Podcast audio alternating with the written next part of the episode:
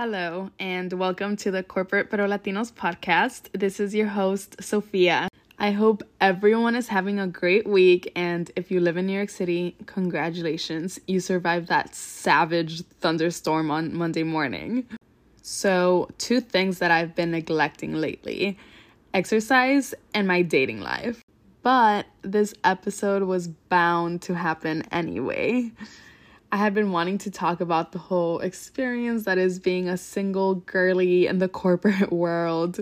So, you know, I'm covering dating in the workplace, dating apps, some cool research, as well as my two cents speaking from personal experience. A few weeks ago, I posted this poll on my Instagram story about whether or not people thought dating in the workplace was worth the risk or if it was just one of those immediately no thoughts many people had very strong thoughts on this, which is fair. But let me just share with you that when I'm the one being asked whether or not I would date someone I work with, to this day, I don't have a solid answer for that. I feel like it always just depends. I definitely think that dating in the workplace can be problematic and can end up being a very awkward situation or even worse, un pinche hostile work environment. But if most people are aware of this, then why are workplace relationships and or hookups so prevalent? When I started my first full-time job in consulting, I was always like, "All right, bitch, you worked hard for this. Remember not to shit where you eat." If you've never heard that saying before, the don't shit where you eat, it is basically saying don't get romantically involved with someone from a place where you frequent often, like work, your gym, etc. You get it. First of all, I didn't want to get involved with anyone from work for that reason. But then I was also like, are you kidding me? The gym either. like those two places were literally where I spent most of my time during that phase of my life.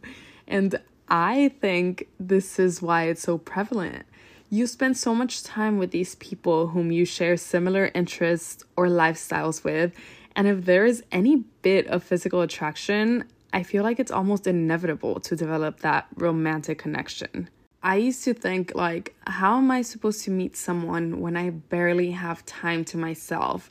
And if I'm spending that time with anyone, I'm spending it with friends or family, not with some random dude that might end up being just another disappointing date. But trust me, I was swiping like I had never swiped before because, you know, people always tell you, like, don't worry, when you're not even looking or when you least expect it, you'll meet someone great. But I was like, if I don't look, I hope they know where the fuck I live because I don't know where else they're gonna find me. So I started going on all these dates with guys that would just disappoint me on the first date because in my culture, which is Mexican, everyone's beauty standard is someone who's tall, slim, and light skinned. The more white you look, the more attractive. And if you have colored eyes, oof, you're golden. So naturally, I grew up learning that and being physically attracted to light skinned, tall dudes, meaning that I'm basically always swiping right on the Brads and the Chads that probably work at a hedge fund and think Cinco de Mayo is Mexican Independence Day. And no shade, but that's just the kind of guys that I've come across on these dating apps. But that's why I've had such disappointing experiences because I will literally go on a date with a guy and be like, oh my God, we actually have nothing in common. Or just thinking about how bored I am just because I just could never date a guy who doesn't make me laugh too, you know? And it's really hard for me to fake laugh on dates. So it's such a struggle. So I think this was the time when I like developed this whole mentality of like, okay, yes, it could be problematic, but you also never know. I had several older coworkers who would tell me their stories about how they met their husband or wife at work and how they didn't regret it and whatnot.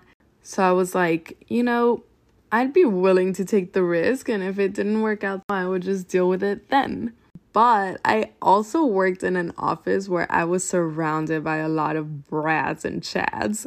So I didn't really have to worry about that being a problem. The gym, though, was a different story, okay? Imagine going to some class structured gym and becoming friends with one of the guys or the girls there that you just so happen to find attractive and charming. Like, imagine watching them lift some heavy weights and then cracking an actual funny joke and you being like, mm, pass. Oh. But anyway, that's just my perspective. I think it comes down to what you care about most, like most things, right? If you're very career oriented, you love the company that you work for, and wouldn't see yourself leaving it because you have a goal of um, becoming a director or partner, I don't know, then by all means, don't just throw all that out the door for some romantic prospect. But I feel like I've heard of enough cases where a couple just ended up choosing their relationship and one of them found a job somewhere else or moved into a different department, etc. There are definitely ways to avoid an office romance, but I think there are also many ways in which you can make it work, in my opinion, if you think it's worth it. I mean, I literally could not relate because I have never fallen in love with someone from my office, but I feel like if it happened, you know, if it was something very organic, um yeah, I would go for it.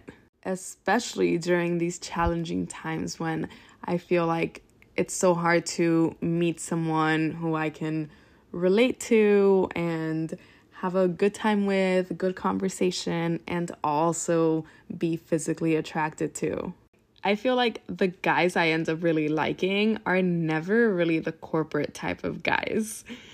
And also, once I realized I wanted to date Latinos because of that cultural background and being able to relate in that sense, I actually started dating Latinos, but I tried dating this one investment banker who happened to also be Mexican, which was pretty exciting.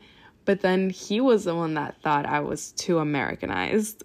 And I was like, fuck, okay, this is harder than I thought. I tried dating a tech guy who happened to also be Latino, and this guy was cute and funny, but at times a little douchey and and was literally traveling like 24/7. So I was like, okay, pass. I remember back in my college days, I dated this one guy for a bit whom I had known for a couple of years. And at the time, he was a teacher. And I was still in college, right? Like studying accounting, but I had already started doing internships and whatnot and he would always be so judgmental about me majoring in accounting and like wanting to have that corporate job and corporate life. And I remember that shit would piss me off because he would say, like, I don't know, I just don't see you being that girl. And in my head, I'd be like, oh, like, bitch, I was born to be an accountant. but now that I think about it, I'm like, you know, he had a point there.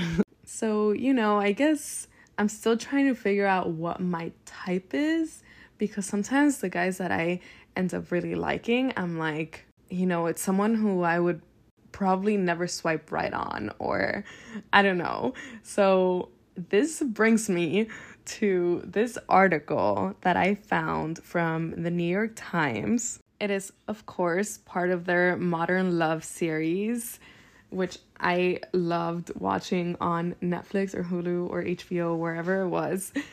Um, this article is titled To Fall in Love with Anyone, Do This. I will post a link to it in the episode description just in case anybody wants to go and read the whole thing. I just think it's like an interesting study slash cute story. The article talks about how more than 20 years ago there was a psychologist, Arthur Aron, and he succeeded in making two strangers fall in love in a lab. So then the writer wanted to test out this experiment in her own love life. And what the experiment is testing is whether or not a few commonalities could make you fall in love with someone or anyone for that matter. And if so, how would you go about choosing someone? And the way she went about it wasn't really like the original experiment because she met with this acquaintance. It wasn't a stranger. And they met at a bar rather than a lab. But even then, right, they barely knew each other.